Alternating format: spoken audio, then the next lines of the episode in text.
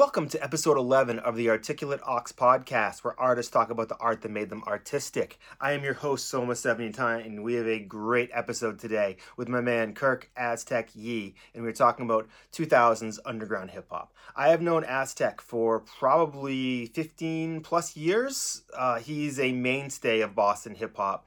He is one of the most respected dudes I know in the scene, and for good reason. He's an amazing MC. He's been working with Adult Swim for the past several years on um, Dr. Stone as uh, working on the soundtrack, the music for that. He's taught classes in hip hop before. He's just an amazing, smart dude, and I really enjoy talking to him. And obviously, 2000s underground hip hop is something that him and I share and have in common. We both kind of came up in the same time. We were part of the same crew, Project Mayhem, for a little while back in the, uh, I guess, mid 2000s. It feels like a lifetime ago, but. Um, check out his music. It's all over Spotify. Check out Dr. Stone and um, enjoy our interview. So, peace, Aztech. Uh, you are the man. talk to you later. Peace. And once again, I forgot to mention, stick around till after the episode so you can check out the track Change by Aztech. Thank you very much. Peace.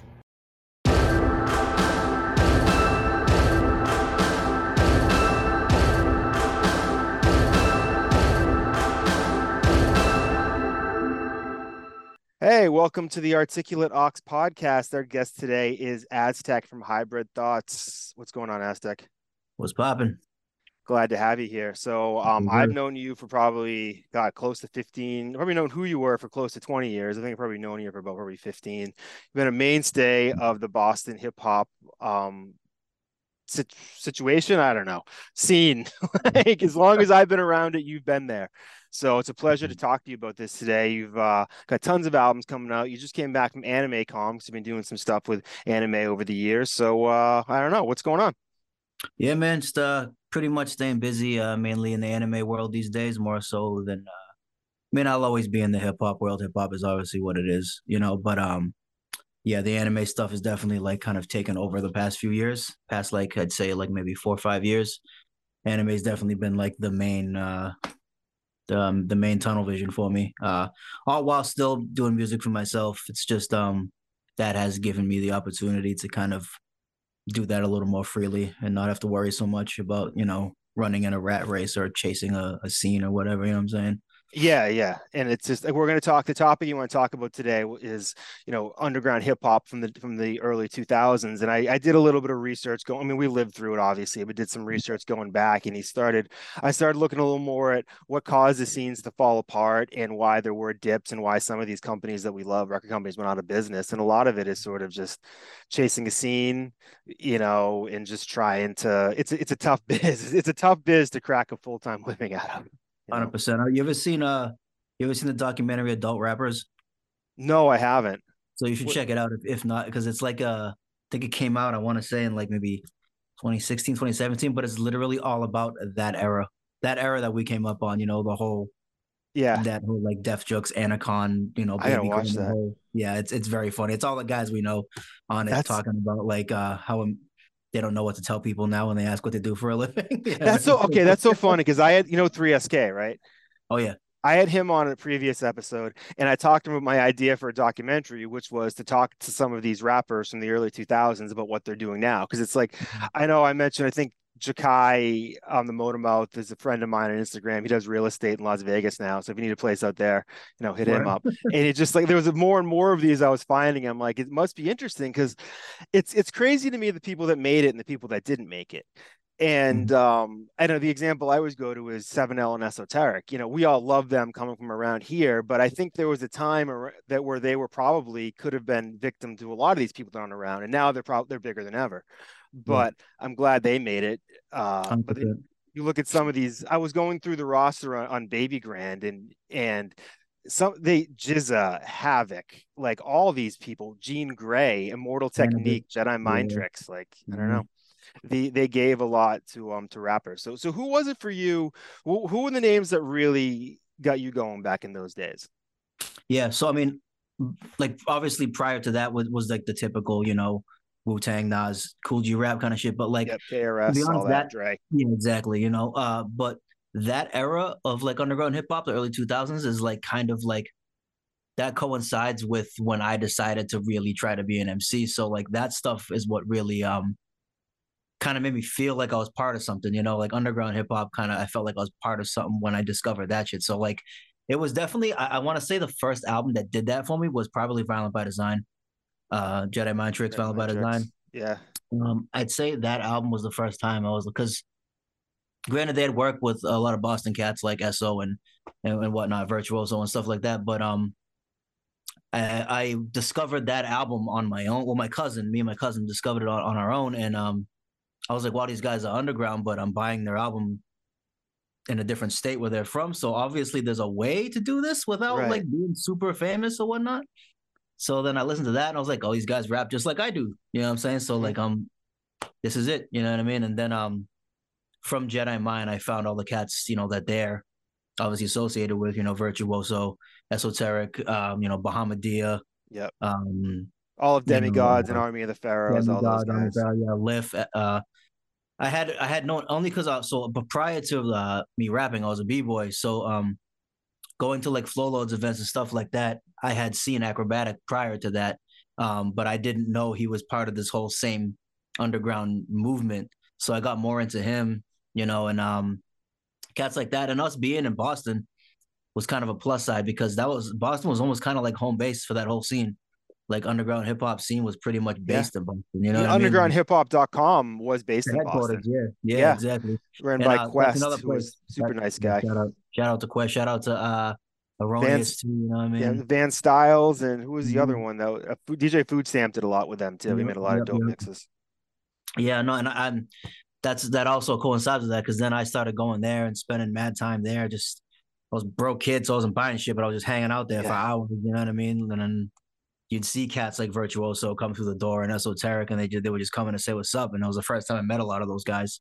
Um, kind of goes hand in hand with I used to go to New York during that time too. Uh, you know, with with mixtapes to hand them out. I used to go to Fat Beats, and that's where I met cats like Jin originally. I met Jin in front of Fat Beats. I met uh, Access Immortal, Breeze Evahflowin. So that's why that era is so Yeah. special to me, man, because that was when that kind of like that era of underground hip hop kind of coincides with me becoming Aztech. You know what I'm saying? Like it uh I I mean obviously like I say people ask my influences. I'm always like, nah, it's Kool G Rap, Wu Tang, Right. you know. But if you would have asked me like what inspired me to like actually push myself to be in a scene was definitely that underground hip hop scene, early It's- 2000s. It's funny because as you said that, I was trying because I um, we're about the same age, came up around the same time, and Mhm. for me, my record with that was "God Loves Ugly" by Atmosphere. Yeah, where. I would I would just I I, I kind of get into being I wanted to be like a rave DJ and pretty quickly I was like I was going through records and I was much more intrigued by rap ones again so I'm like ah maybe we'll just do hip hop and I I you saw the line of people you'd heard of and people you hadn't heard of and it Mm. was sort of felt like the difference between like a Guns N' Roses and like a Smashing Pumpkins or something where it's just in like oh well there's got to be something to this this came from Minnesota they have like four albums and then once Right, you right. peel that the first layer of the Youngin back then you're then you're buying Aesop Rock and then it's all these people and Mhm. you know, Breeze ever, ever flowing was that was a name you couldn't get away from back then. That Yeah, guy was sure. everywhere. especially if you were into like watching freestyle battles and stuff like that, like the origins of that shit. Like he was always, uh, I seen Breeze uh, battle at the Western Front back in the day. That was like 2002, maybe 2001, 2002.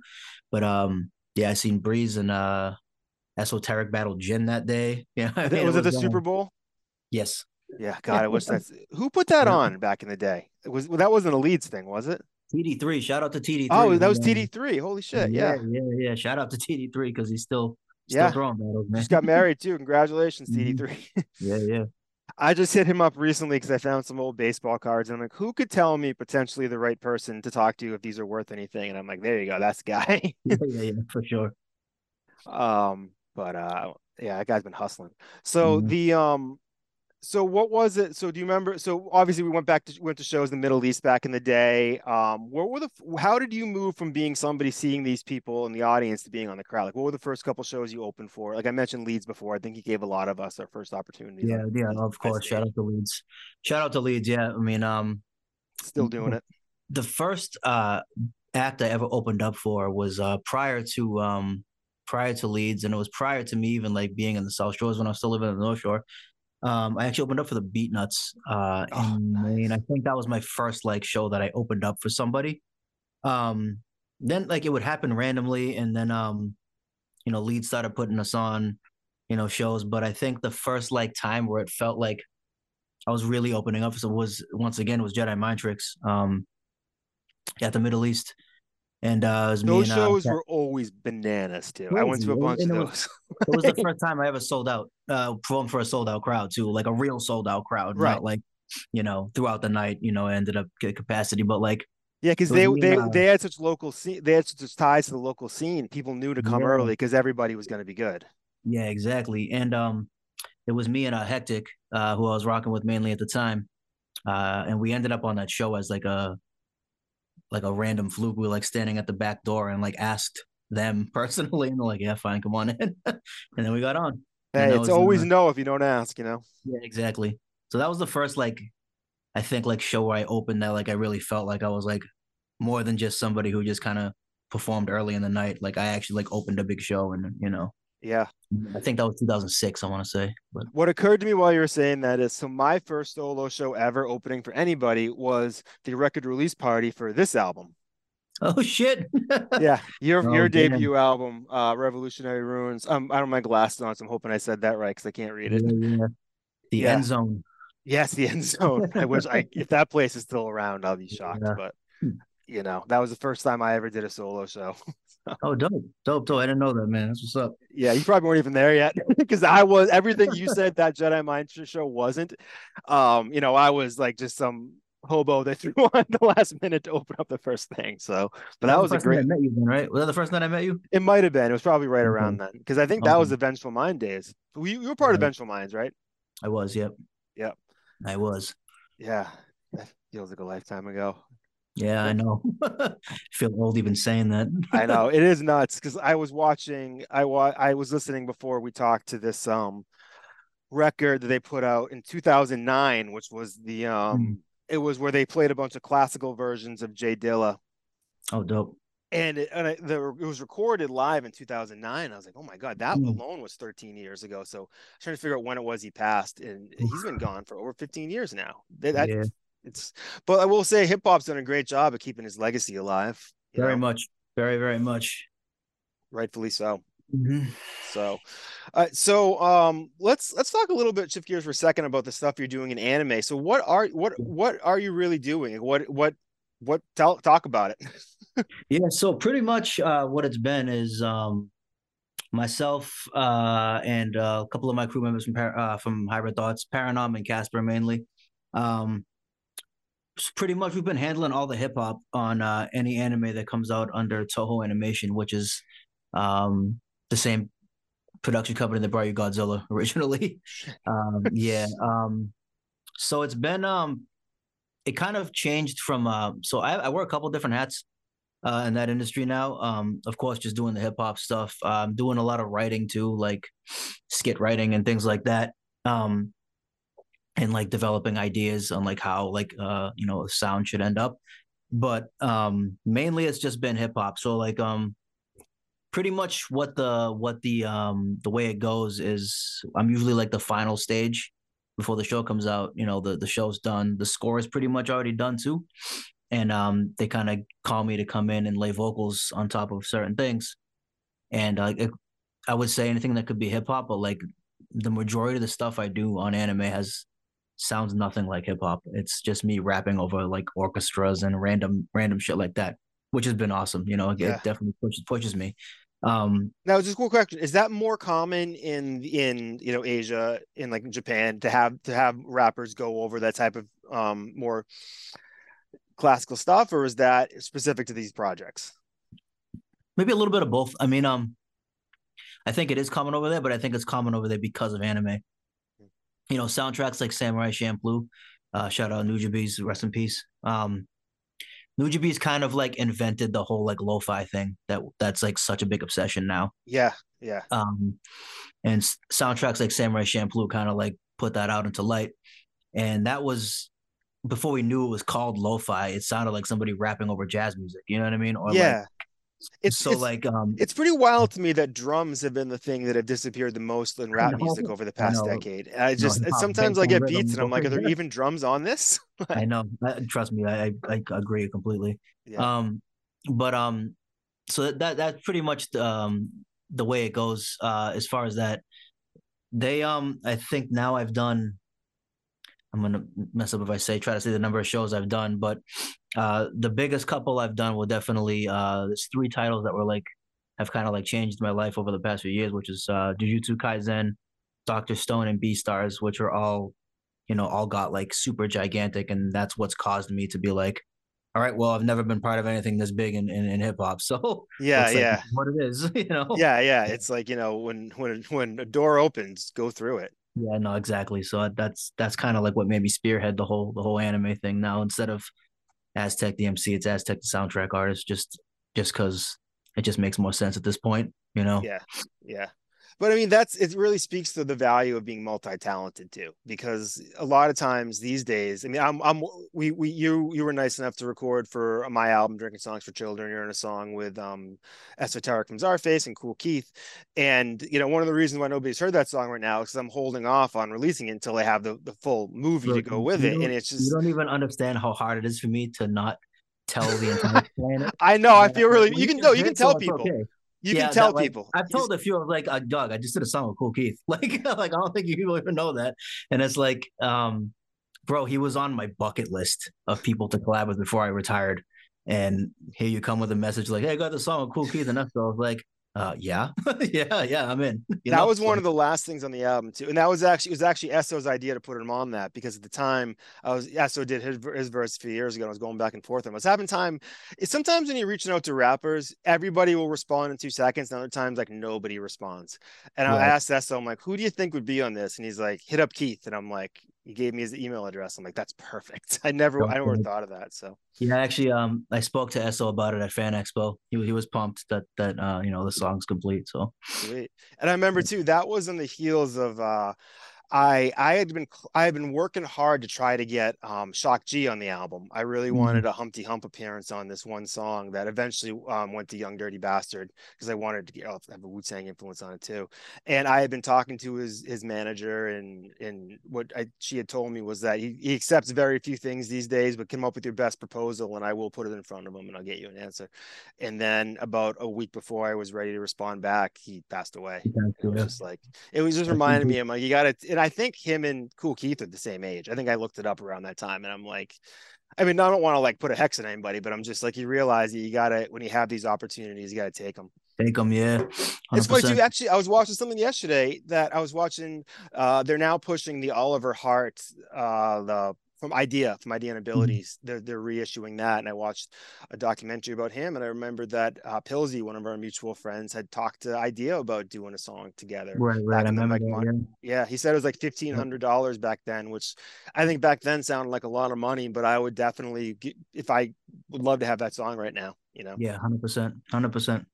But it also speaks to, didn't, didn't you get a Mac? You got a Mac Lethal verse before the fucking whole, yeah, you know, Mac Lethal giant internet personality thing happens I know. so- I have two. Um, I have one that's on the album that's really long and old, and I have another one that's short that I'm going to re-release soon. But yeah, I got really lucky on that. I remember watching him on Yeah. Scribble Jam, and he's up there with a black guy. I'm like, who is this dude? And he seemed very fearless for somebody that I don't know. I mean, I would have been terrified in that situation. Do you ever go Mm. go to Scribble Jam back in the day? not not to the actual one in Cincinnati, but um, I went to a lot of the prelims.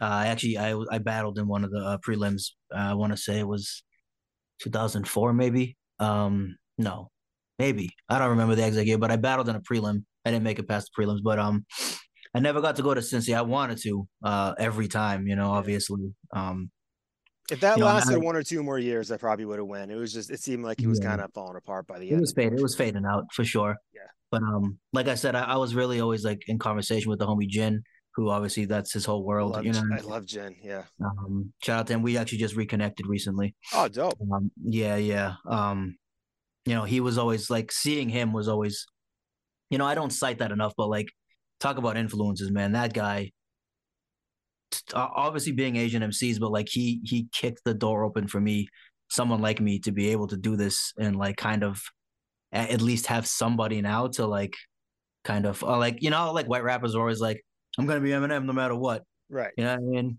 I'm now eh, you know for a long time it was just like oh what are you Jin? And honestly, right. I'm not even mad at that. I was like, yeah, fuck yeah.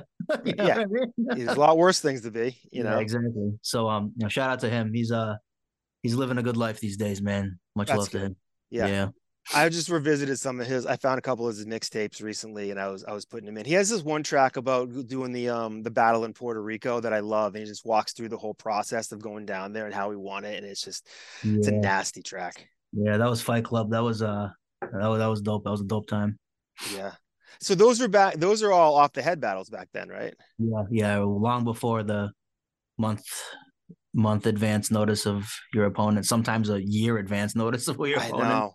It's like when when do you, when did that cutoff really happen? Because I mean, I used to do some of those TD3 battles back in the day. I remember uh Grime the MC, who uh, mm-hmm. isn't are you related to? Isn't he one? Of, you know him back in the day? Or something? We're from the same city. Yeah, yeah, yeah. yeah he yeah. definitely mopped up the floor with me once. Um, and, yeah, you know, I can, I can, I can blame the pills, but it was me. Um, but uh, do you remember when that really switched over? Because there was a time where mm. I was working on stuff that wasn't a lot of hip hop related, and I remember uh, for me it was the Canibus Dizaster battle was the first battle I'd watched in a while, and I remember Narcotics or Pascal showed it to me, and I'm like, wait a minute, this isn't all off the top of the head. When, well, obviously when he pulled out the the thing, it wasn't, but.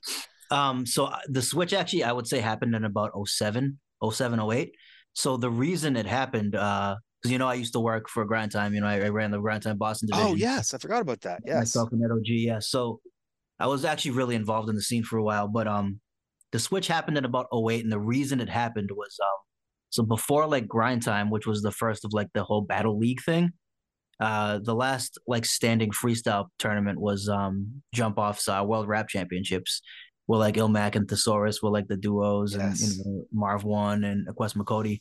Um, so WRC ended, they had their last one in 07. And then everyone from that battle scene uh kind of were like kind of in limbo. There was nowhere to go and really battle, like at least like the acapella kind of battle. But um uh my homie Direct, who was from Mass originally, but he was going to Full Sail University at the time, uh, started a thing called Grind Time, which was acapella battles. But the difference was is uh, people knew who they were battling in advance. So before they were openly saying they were written, they were just saying they were premeditated battles. So they came there ready. But then as time went on, people knew more, and they just straight up were like, "No, these are all written now." You know, um, which so makes more sense. Yeah, like, 100%. Thing, I mean, it makes it more entertaining for sure. Right. I explained it to my girlfriend recently, where I'm like, because I she I we were watching battles, and I was like, and she didn't realize that people weren't weren't coming off the top of their head anymore. And I'm mm-hmm. like, well, you're guaranteed good battles now, which is great. Exactly and you're also it doesn't give the, the problem was if you were a bigger rapper you were at a huge disadvantage. Well you're at a huge advantage because the voting was insane. Like mm-hmm. like i definitely saw battles that were called wrong all the time. Yeah. and and you're also but if you're a bigger rapper everybody knew stuff to make fun of you about. Like you know mm-hmm. no one was going to know about my ex-girlfriend doing whatever to me because no one even knew who i was. But it's yeah, there's exactly. tons of stuff you can pull up on anybody else on the internet. So. Yeah definitely.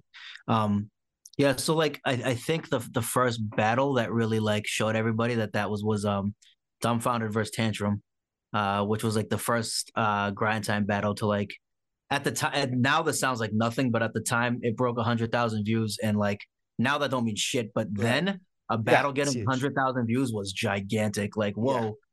And then, I mean, now you know if a battle doesn't crack a million, it's considered a failure. But uh, right, right. I mean, that was even to put that in perspective. You're talking 07 youtube was pretty new at that point too. Yeah exactly.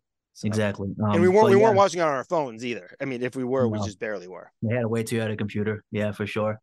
But um that that made me want to get involved. Originally i was going to battle in grind time but um i had started you know recording more dropping albums and things like that and i was like i really don't want like to be pigeonholed as a battler. I want to continue to make music. If i lose a battle no one's going to want to fuck with my music so right. like so I just ended up working behind the scenes a lot in it, and um, myself and Ed O.G. ended up running Grind Time Boston for a while.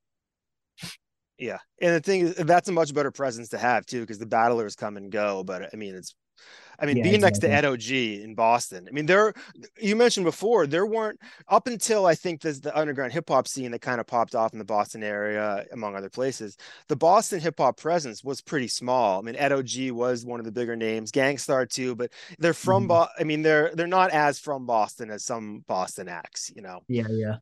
Yeah, I think to this day, Edo was still the only Boston rapper with a number one record under his belt. Really? Yeah. Wow, no, that is 1991. I gotta have it. That was the last time. I don't think anyone else has. I, am trying to think who else it could possibly be, and I can't. Wow. Yeah. All right. I guess so. You got something to shoot for, man. I guess we all do, but yeah, exactly. You know, that's that's pretty wild. Yeah, for sure. Man. Um, all right, so let's talk a little bit about um God, where's gonna go with that?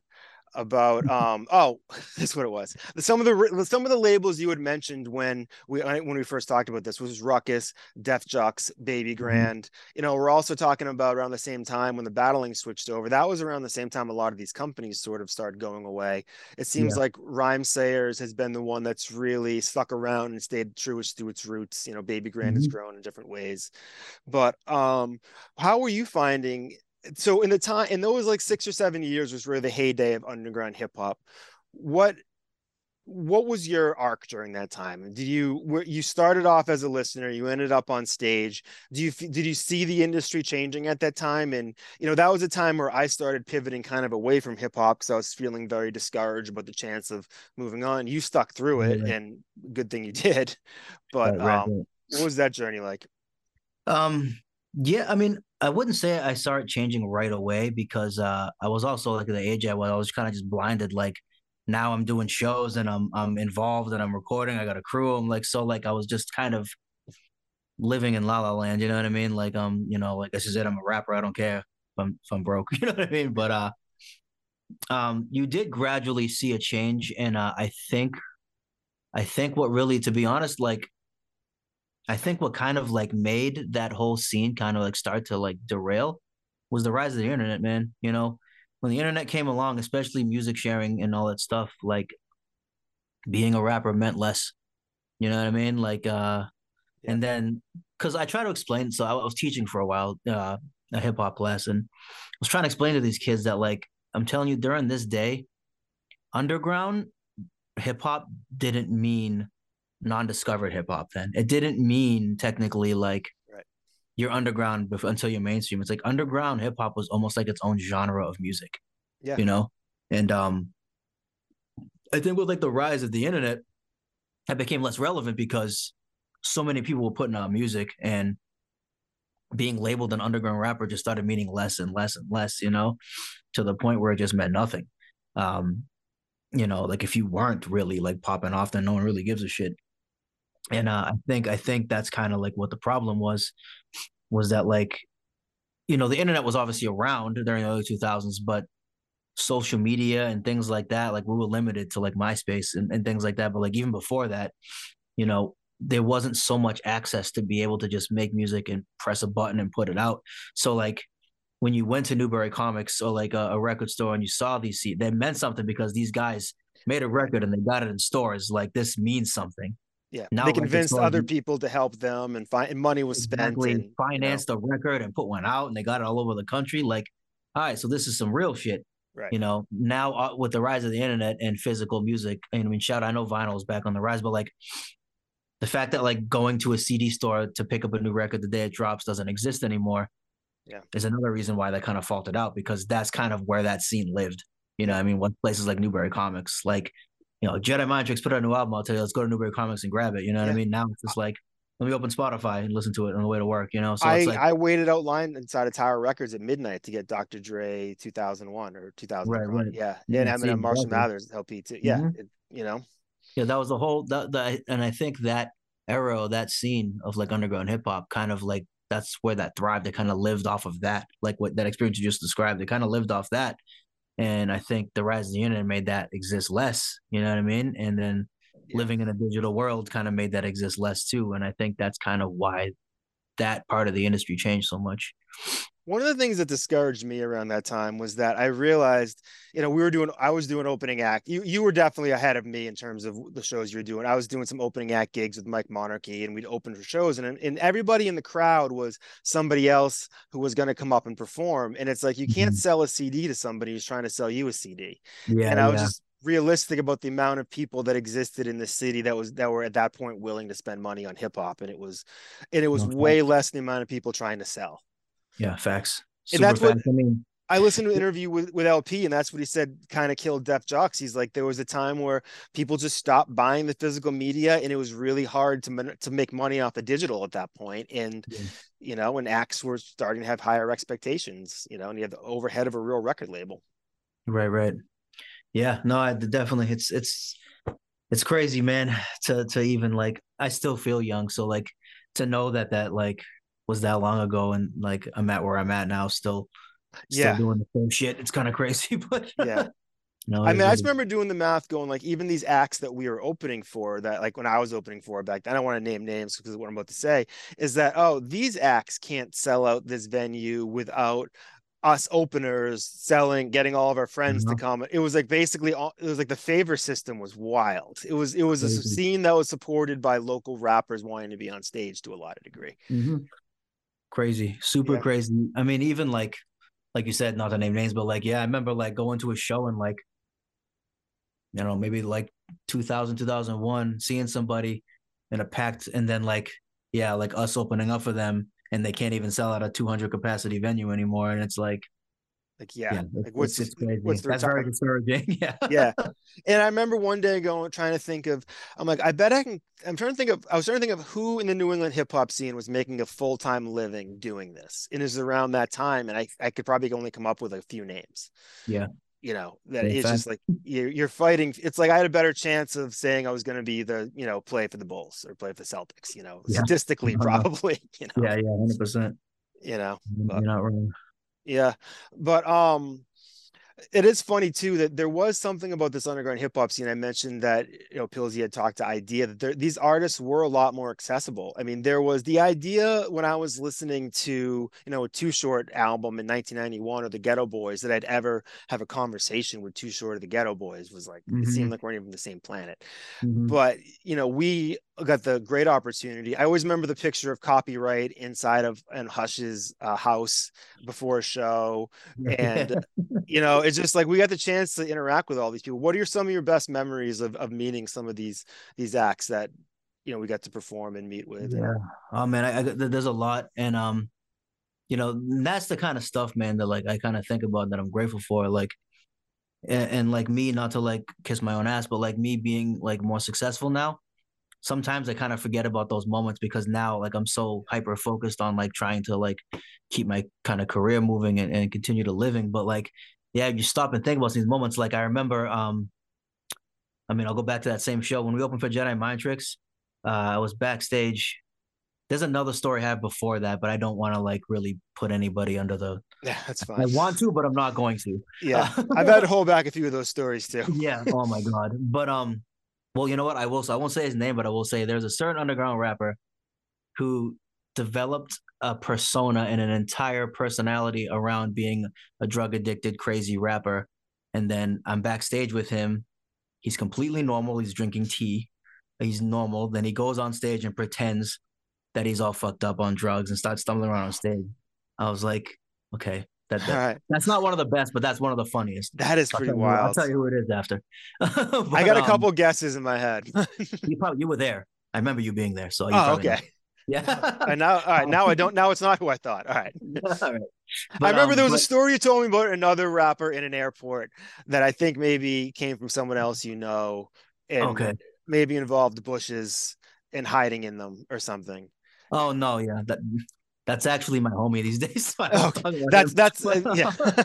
but um, but that's why uh, I didn't want to name his name. But yeah, um, but um, one great memory, honestly, um, was um, I was gonna name one who you were just talking about, but I'm not going to now. Sorry, um, I can cut that part out if you want. but no, no, no, it's all good. uh, one great memory I have is, is when we did open for Jedi Mind Tricks, and uh, I went backstage. You remember how the little shitty Middle East downstairs backstage yep. area there? I'm back there, and uh, Vinnie Paz walks back there, I'm like, yo, what's up, man? Big fan. It's great to be opening for you. Da, da, da. He's like, yeah, yeah, no doubt. And then he's looking for something. He's like, yo, I'm like, what's up? He's like, did you eat my fucking chicken sandwich? I was like, nah, man. He's like, I had a chicken sandwich and you're the only one back here, man. I was like, nah, I didn't. And then Crypto Watch, I was like, nah, nah, dog. Like, he's like, I moved it over here. He's like, oh, my bad. I thought you ate my food. Great story. I almost fought Vinnie Paz because he yeah. thought I ate a chicken sandwich. But, yeah, yeah. I wouldn't want to fight Vinnie Paz. no, no, no. But that's a good memory. Um, I mean, uh, you know, first time I met a, a lot of people, man. Um, God, there's so many. It's it's tough to even really like to pin them down. But MOP, uh, opening for MOP and them giving me and Slant the mic to do the hook for Ante Up. Oh amazing, my god, amazing moment. Uh, Ante Up is still to me the most hype beat in hip hop history. That's yeah, I can't think of any another one. Never yeah, be another one like just, it. yeah.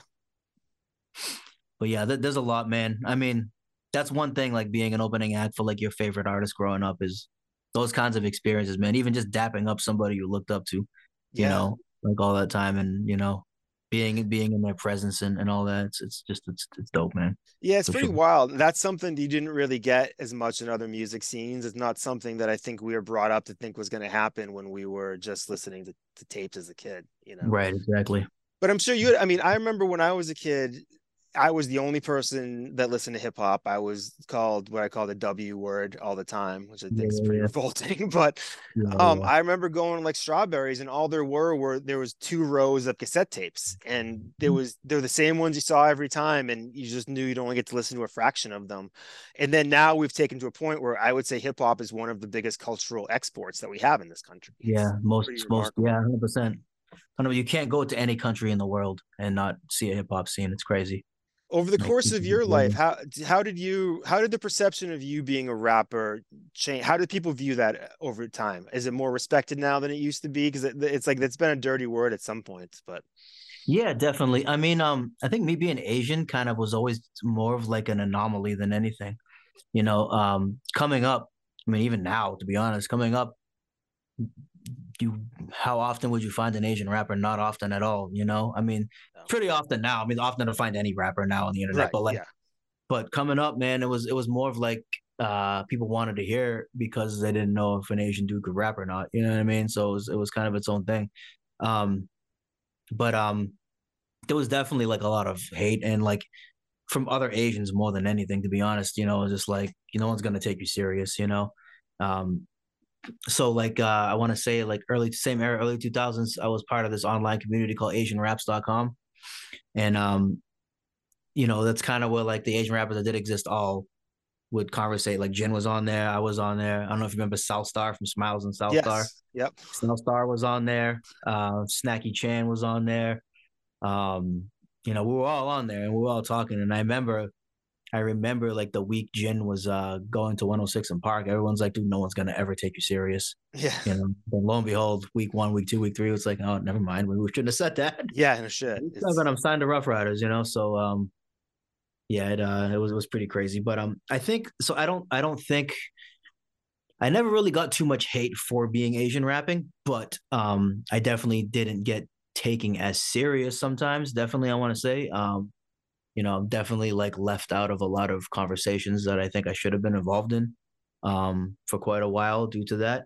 And um, but things are different now. Um, not really like different to a point where it's like, you know, that noticeable because when you see an Asian rapper, people still people right. still put on them. You know what I mean? But um, yeah.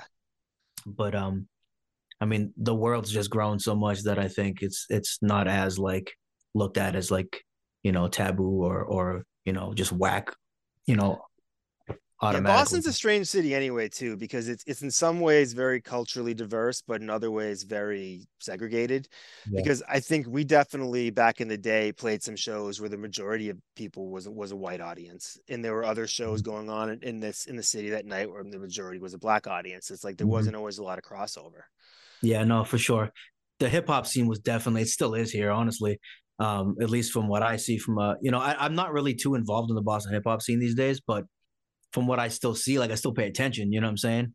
Right. And um, I, I what I see it's still like that. You know, I mean, even with the with the younger generation, and that's and that, that's something that's always kind of sucked about the city. You know, in comparison to like places like, you know, New York and stuff like that. And um, it also makes me think like, as I as I'm older now, like how kind of fucked up a lot of the underground scene really was for like the way they acted sometimes. Because I'm sure you can attest, like a lot of like underground rappers, like cats that we came up with, or like cats that we even listened to, you know, kind of walked around with this like mentality where like telling people what they're doing isn't hip hop. I'm victim to that. You know that. You know what I mean? Yeah. You know, but, but you're you're a lot, lot less than other people. yeah, yeah, yeah. No, no, for sure. But like, like, what are you doing? That shit ain't hip hop. And then like, you start to think like a lot of times, yo, it was like some like white backpacker rapper telling some kid from the hood, right? What he's doing is not hip hop because he's rapping about guns or something. It's like, bro, do you realize what's yeah, it's like even just think about that. Now, levels of like, hypocrisy are just. How did that happen? Like, how did that happen so often? You know what I mean? I know like, it did though. It's crazy.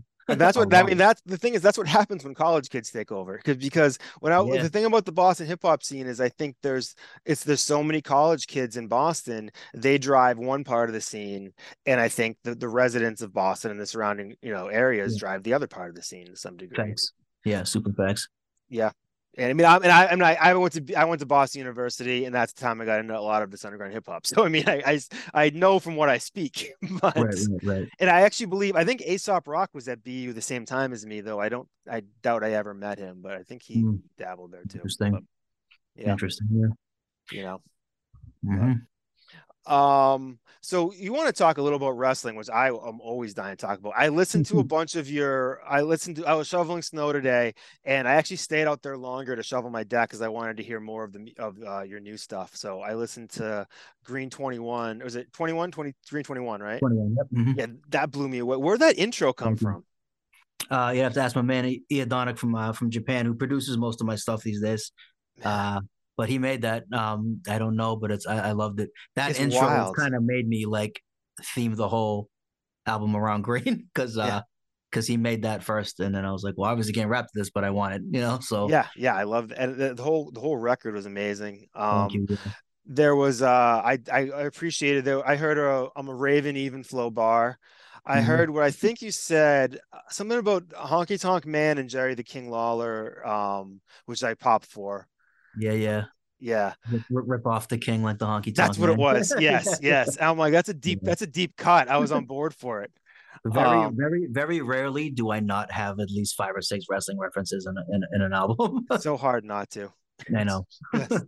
I have one on on that Keep Cool Key song. I think I say, um, clearly you could see I'm drunk, the opposite of CM Punk. Yeah, yeah. That's had one too. Yeah, so he had a Jeff Hardy one. He's like, yeah. you know.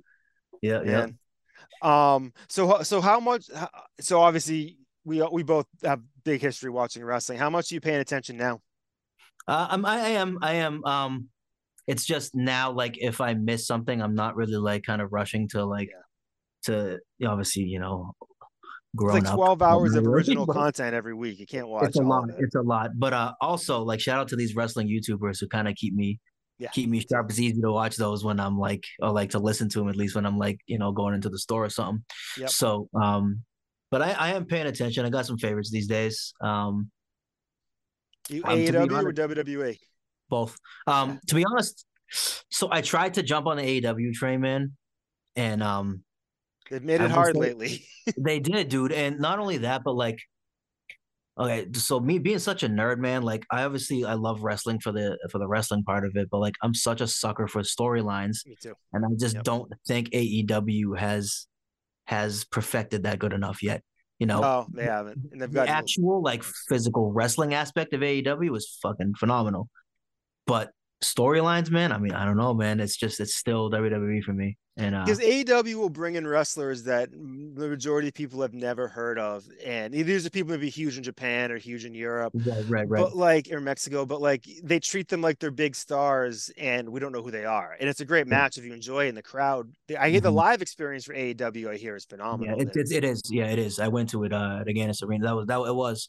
It was. Um, and like what you were just saying, sometimes that works. You know, when they're trying to make somebody a superstar, and um you know sometimes it doesn't like WWE is also good at that too. You're like, look what they did with Shinsuke, and not now. They, they fucked Right. his whole thing up. I like, can't. That don't even get me started. The, me and too, he's got the best. dude, theme, he has the best theme music in the history of wrestling. He's I a charismatic guy on the roster, so in my in my opinion. Yeah, But he's like a mix between Freddie Mercury and Michael Jackson when he comes to the ring, and he yes. and Bruce Lee and the ability Yeah. to kick your ass. I, Yeah, just- exactly. That was my favorite dude for the last like three years, man. But um, but yeah, but like, see what, but what they did with him when he was in NXT is like they made him, they made you think he was a superstar, and it worked. You know what I mean? And dude didn't have to say anything. You know, um, but yeah, no, I uh, I I want to be in AEW. I want to, but it's just WWE. Just, it still keeps me more interested. well, so- AEW has screwed up Wardlow. I mean, he should be the. I mean, he should be the easiest slam dunk in the history of booking wrestling. Yeah, I agree. And, and I think eventually he'll get there, but I bet it's going to be on on WWE. I think Mhm. once his contract's up, he's going to be you know calling Triple H. Yeah, yeah, for sure. I so agree. I think this episode is probably going to come out around mid March. Means we're going to be coming up around Re- WrestleMania season. Um, Mhm. So you want to any want to make any predictions or any hopes of what you're going to see? I think this is WrestleMania 39, correct? I think so. So I keep thinking Mhm. that it's gonna that 40 is going to be the big one. I think that we're uh, I'll go first. My quick predictions. I don't think we're going to see Rock in, in Roman. I think we're going to see something to set it up for next year. Okay. And I don't think I think people are talking is CM Punk going to be there. I think CM Punk's going to be in a courtroom a lot next year. And I think the best case scenario, I, I've been seeing Stone Cold Steve Austin getting in shape. I'd love to see CM Punk versus Austin at WrestleMania 40. Yeah, that'd be great. But um, the only the only prediction that I think is going to I think we're gonna see uh KO and Sami Zayn versus the Usos for the tag team ooh, title. that's I a good one. I'm pretty sure that's what they're they're kind of starting to kind of gear up for right now. Yeah. Um I think that's gonna happen. Um I, I was originally thinking uh Roman versus The Rock, but I think you're right. I think that'd be something to save. Like 40 is a big number, so I think that would make more sense. Yeah. So who but, do you put um, Roman in with if it's not going to be? I, I can't. I mean, it's so if, if you're going to do the Rock next year, do you Oh. try to get the belt off Roman because it's going to mean less? I think even though the Rock winning the belt doesn't mean much, you know, Mhm. I think it's. I I, I assume the storyline is going to be something about who is the real chief of you know the samoa Right, right, right. whatever. And I think if if Roman's already been beaten, that it makes his position a little weaker going into the Rock with Mhm. that. You know. So what I originally thought for this year for the next WrestleMania was I, I thought like two nights Roman defends each title on one night, right? Oh, night yes. one, right? Night one, he defends WWE title against Cody Rhodes because I think Cody Rhodes is coming back. Yeah. I Uh, think the Rumble. I, I think he could he could win the Rumble. I think. same. That that's my prediction. He wins the Rumble. He faces Roman night one, and then night two. I was gonna say Universal title Roman versus The Rock because The Rock winning the Universal title, I don't think would mean as much. They put it on Goldberg last year. You know what I'm saying? Yeah. So I don't think that title would mean that much if The Rock won, as opposed to the WWE title, because I think the Universal title is kind of just like a, it's almost like a kitschy world title. You know what I mean? Like Right, what the right. even is a Universal Champion? You know what I mean? So Right. If that I- went away, I think that wouldn't be terrible. especially they, what I they've done a mean. great job of building up the IC and the US titles now. So those now almost mean more than the Universal because people just think it's yeah, all. it's it's, Roman's secondary title. Yeah. So Yeah. uh, yeah. I mean, I don't know. I'll stick with that. Maybe that happens. We'll see. But Yeah, that would be good. I Mhm. um I haven't heard I've heard very little about Cody in terms of his injury status, but he's probably one of those guys going to keep that very close to the vest. But did you watch yeah. that match where he with that with the pack?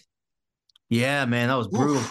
That was Brutal even look at. I can't believe he did that shit. I can't believe that there was that.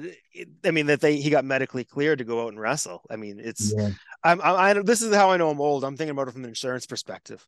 I'm like somebody to sign off of that, knowing that there could be a lawsuit or something. Like that seems like a Yeah, that's not healthy. when he pulled the the you could hear you could hear like the air in the room kind of go out when he when he uh, Mhm. took the uh, robe off.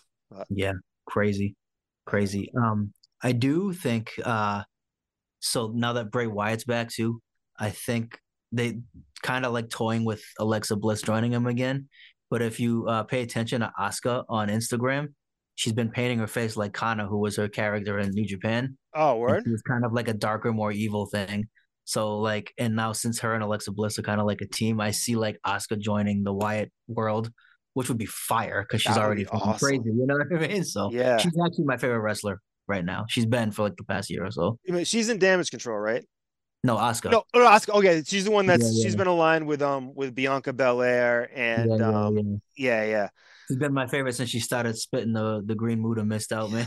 Like my favorite wrestler of all time, Great Muta. I So, think he's retiring like this year, isn't he? this year, yeah, he's I- fighting. He's fighting. No, he just did. Or is I it coming? I don't know. Having his last match is against Nakamura. That's what I'm gonna say because I, I thought I heard they yeah, signed yeah. him off on to fight Nakamura. Yeah, yeah. I don't know if that happened yet or not, but that's supposed to be his last match ever. Yeah, that dude. It's some of these Japanese wrestlers, they stay around forever and just keep getting tougher and tougher and Yeah, tougher. I know it's crazy. It's crazy. Actually, I named uh that collab I did with SO Muta Mist. Oh, nice. Yeah. I it was funny that one I hadn't I I hadn't heard it before. He's dropping he did something with the um the the Mass Ave stairs or something. I don't know. That was Yeah, dope. His, that's what that tech, yeah, yeah, that's what it was. Yeah, his Yeah, rhyme yeah, scheme yeah. that was nasty. Yeah, It's yeah. just- That's one of my favorites out of the last couple of years, definitely. Yeah. So what um now wrestling's funny because a lot of a lot of rappers are into it as well. I found there's a certain cross section between wrestling, comic books, and hip hop where I feel like Yeah. all of us, I don't know, maybe we're all, we're all nerds as tough as we want to talk. That's yeah, why. yeah, it's all it's all a very nerdy thing. Yeah. Is there anything that so did you take anything from wrestling that you that you put into your hip hop? Yeah, definitely like building a character. Um, you know, and the ability to kind of like sell a character. Um, you know, that that character's changed quite a few times, you know, but um, you know, like being a heel when I was just hating on everything, and like now I mean, just I'm a nice guy that does anime soundtracks, you know I mean? I love everybody. So like definitely that that sense of it and just like the creativity, man, of, of building a character, you know, and that's like people hated on me as as a kid for watching wrestling. People hate on me as an adult for watching wrestling. Like Exactly. you know. I mean, it, it's like you know, it's always like, why don't you just watch the UFC? It's like I watch that too, but Yeah. the UFC doesn't. I mean, I, they, they don't. You know, the stories ain't ain't fun, man. You know what I Yeah, mean? yeah. And it's like for me, I don't really actually want to see somebody get hurt that bad. You know, yeah, like it doesn't give me that. Too. I don't need to see thrill. get his face smashed open, but like um, even me, someone who coming from the martial arts world too, I'm I'm saying that you know, and it's like, it's just it's just entertaining, man. It's never stopped entertaining me. You know, I annoy my wife. I still watch, you know, wrestling constantly, and you know, she gets annoyed, but it is what it is, man. It's that's something. Anytime anybody ever asks me, it's like what you know what has stuck with me my whole life: comic books, hip hop, and wrestling. Yeah. That's It's- what stuck with me my whole life. Me too. It's the same thing. It's funny. In wrestling too, I found wrestling's a real hard thing to watch around somebody who's not into it. Because oh like God, it's impossible. because what what happens is there's such a thin layer of um suspension of dis- disbelief that when any of that seeps into your environment as opposed to just the screen, it it just terminates everything because it, Yeah. it becomes everything becomes indefensible. Like Right. you know, it's hundred percent. and it's like me trying to explain to my girlfriend why Orange Cassidy is amazing, which I know is a debatable point to begin with, but I'm a huge fan of it. It's just like I don't know where to begin or why even to start. You know, Mhm. Yeah, or or like the fact that the New Day are actual people that you uh, were supposed to believe. yeah, you know, or like uh, anything like that, or trying to explain. It was just like trying to explain the Undertaker to somebody back in like the '90s when it's Yeah. like, what's he supposed to be dead or something? Like I'm supposed to believe this is real. It's like you're not supposed to believe it's real. That's that's where the fucking, right, that's where the point. disconnect is. A lot Yeah. of the disconnect, especially with like MMA fans and like UFC fans, and it's like this is obviously so fake. It's like no no shit. shit. Nobody thinks it's real, dude. so was Die Hard. Like, and it's like like um especially like when you see like the crossover stuff happen like with like people like Logan Paul wrestling now and stuff Yeah. like that which obviously like brings it to like a huge audience and they're like this is so fake and it's like yeah, but I know. I, I, it's I entertaining it's because it's fake yeah. If I'm in a bar fight, I'm not gonna live stream my elbow drop. You know, no yeah, I'm not gonna frog splash somebody in a bar fight no Though Logan Paul really showed me something in that match. Like, him and um and Bad Bunny both Yeah. impressed the shit out of me for like celebrities wrestling yeah, Definitely. yeah. I wonder if we're, I bet we're gonna get one or both of them. And I don't know how bad Logan Paul is hurt, but um, you know, I one or both of them. I bet it's gonna be Mhm. at Mania.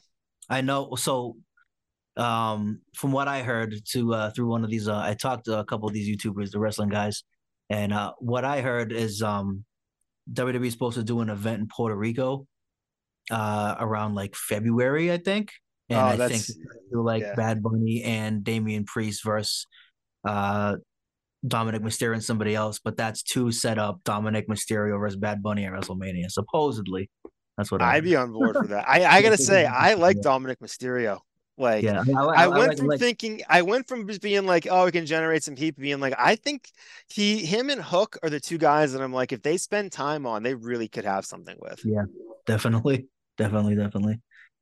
So yeah, I mean, I don't see. Look at this, still, still entertaining. I can still talk about wrestling at, at my age. Yeah, you know, it's wild. It's it's it's. I don't know. It's just the backstage stuff makes it so much more interesting as well. You know. Yeah, and now we know all that shit too. You know what I mean? Now yeah. it's like now that's all accessible, and you know, storylines and things happening, and you know, I um.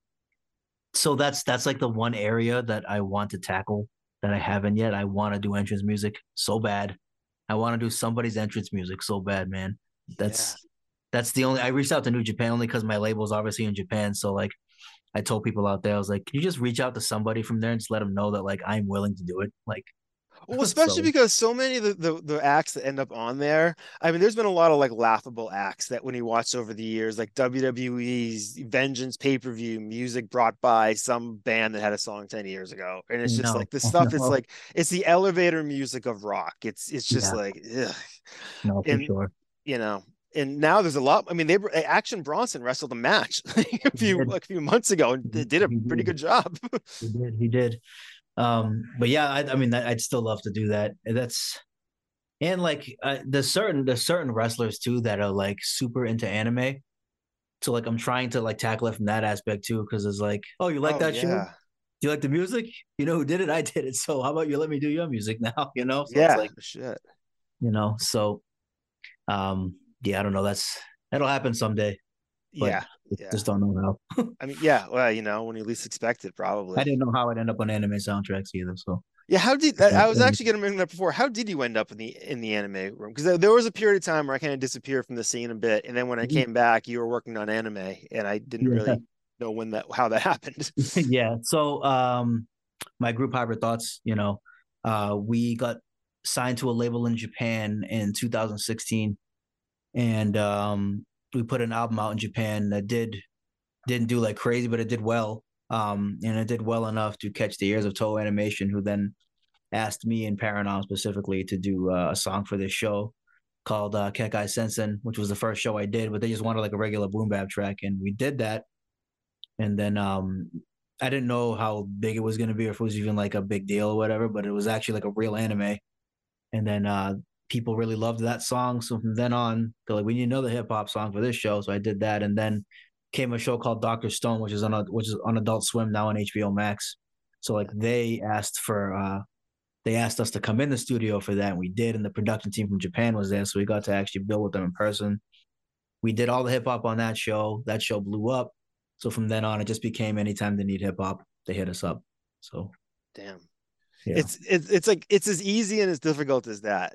Yeah, no, for sure. I mean, I mean, uh, well, the credit goes to my man Yuki, who produced all of the last Hybrid Thoughts album, because he's based out in Japan. He's from Japan, so he kind of like built that bridge with us. So that was kind of the luck of that, you know what I mean? And um, the album doing as well as it did in Japan obviously wouldn't have happened without him, like kind of co-signing it. So um, it's all due to that man, and, and that's that's that was just it. Like, you know, twenty years of hip hop in Boston, as opposed to I spent it was that record was out in Japan for less than a year before the anime stuff happened. You know, wow. so yeah, it's like what the fuck have I been doing my whole life? you know? I guess getting ready. Yeah, exactly. I guess so.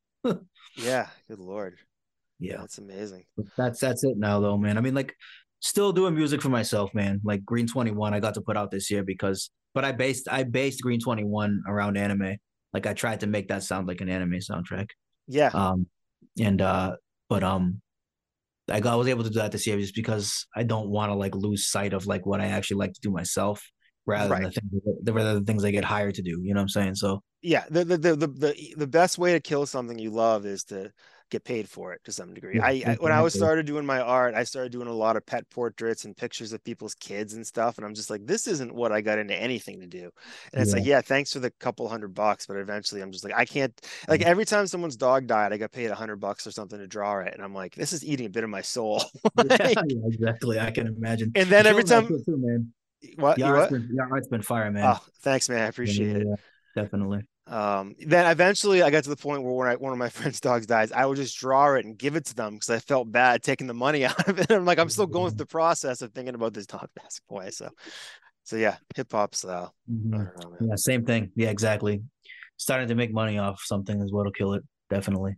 Yeah, but it's it, but I mean, this is I think it's probably a little different when it's when it's anime and hip hop. I mean, yeah, kinda, yeah, because it's not my shit; it's for somebody else. So like, yeah, it's it's it's it's what it exactly. It sounds like exactly what it is. I'm getting hired to do something.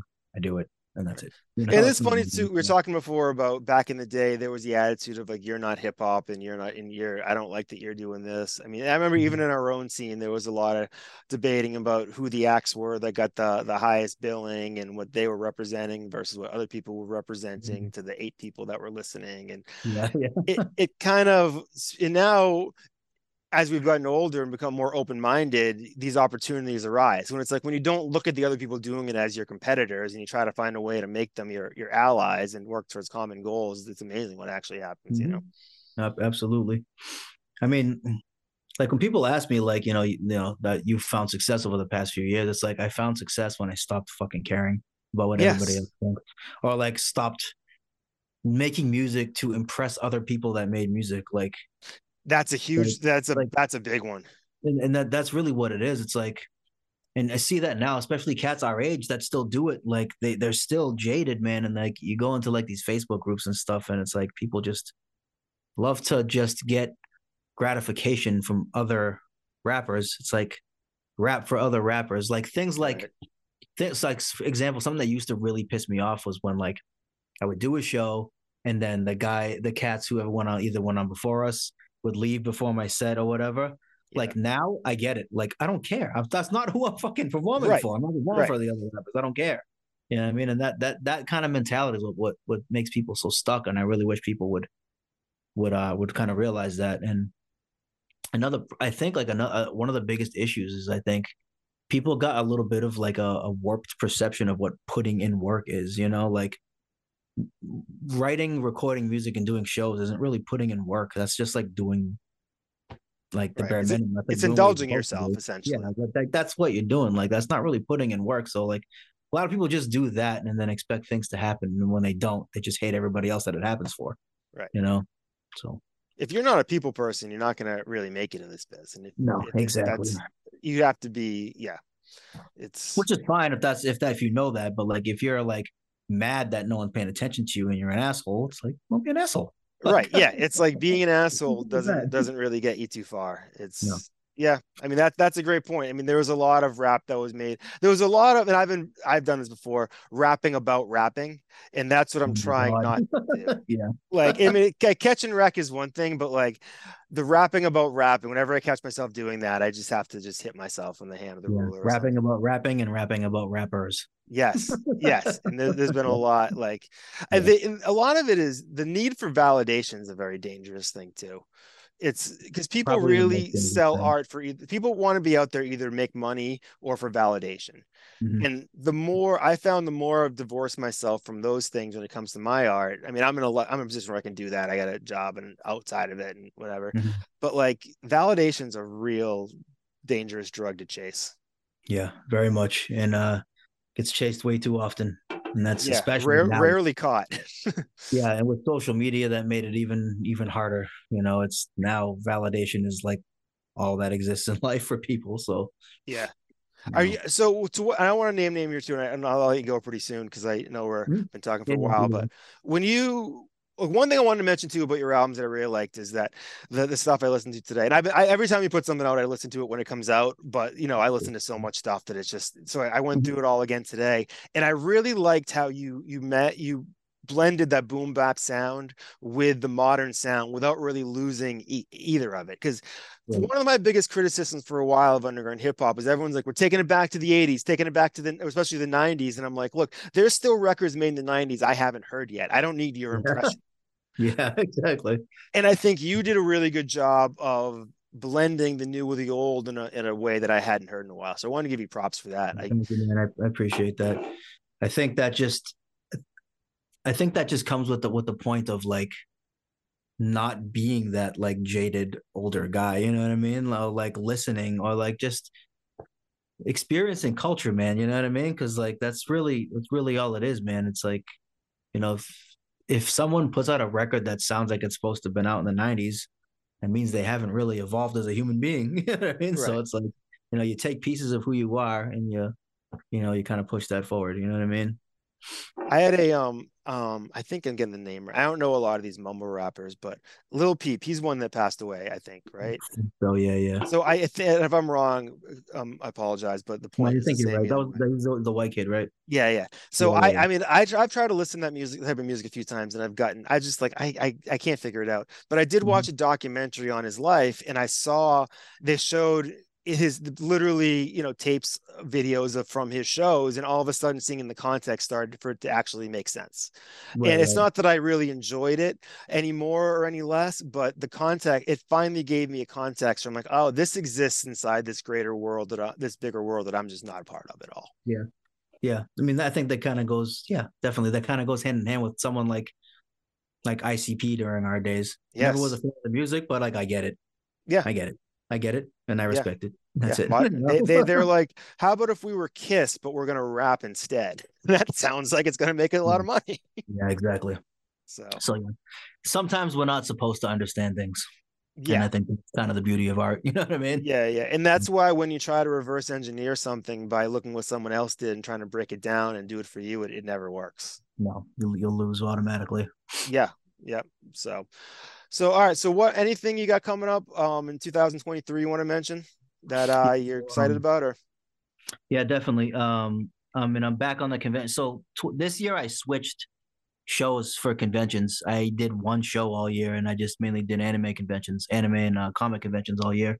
So I'll probably get back on that tip in 2023 again, but um, I I'm trying to do a little more like actual performing as well. But um, I so I'll be on back on that tip, and um, myself and Paranom are putting out an EP to kind of like write off all this the work we've been doing in anime, and um in springtime I'll probably be doing a lot of soundtracks, but only one for sure I know that I finished already was uh season three of the show Doctor Stone that's on Adult Swim.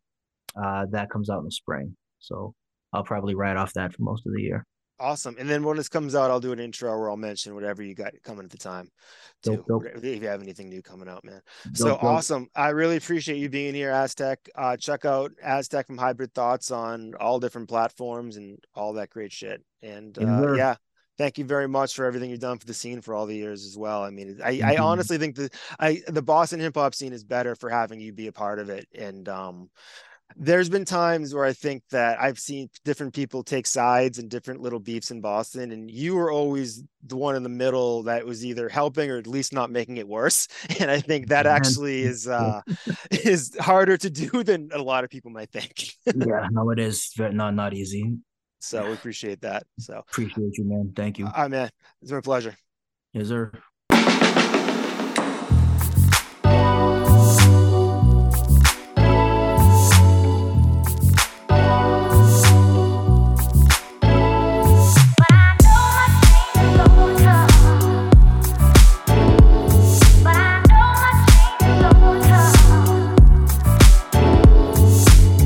Mirror plan. Felt ashamed with the fallacy. Tragic fear of Mandela brain. Skip reality, genetics never question. Even we pick. Seen my ancestors on a DMT trip. Prayers for the league. Go clever when you know the role. Layers to the ego. Severed to a totem pole. Cut half the lineage. Block out the bloodline. Pull down the luna.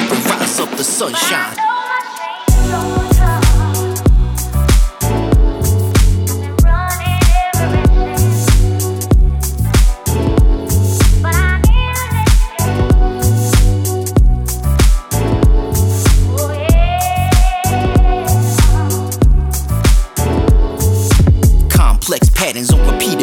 Dream state. Top of the King's Court, reason I sleep late. Columbus saw lights in the sky during midnight. Ripped from the books just to limit the insight. So which fight are we arming ourselves for? Shadows pay the price, that's the karma stealth war. So finish those lies. Rebel with brass fists, the indigo thrives, and the level is past this.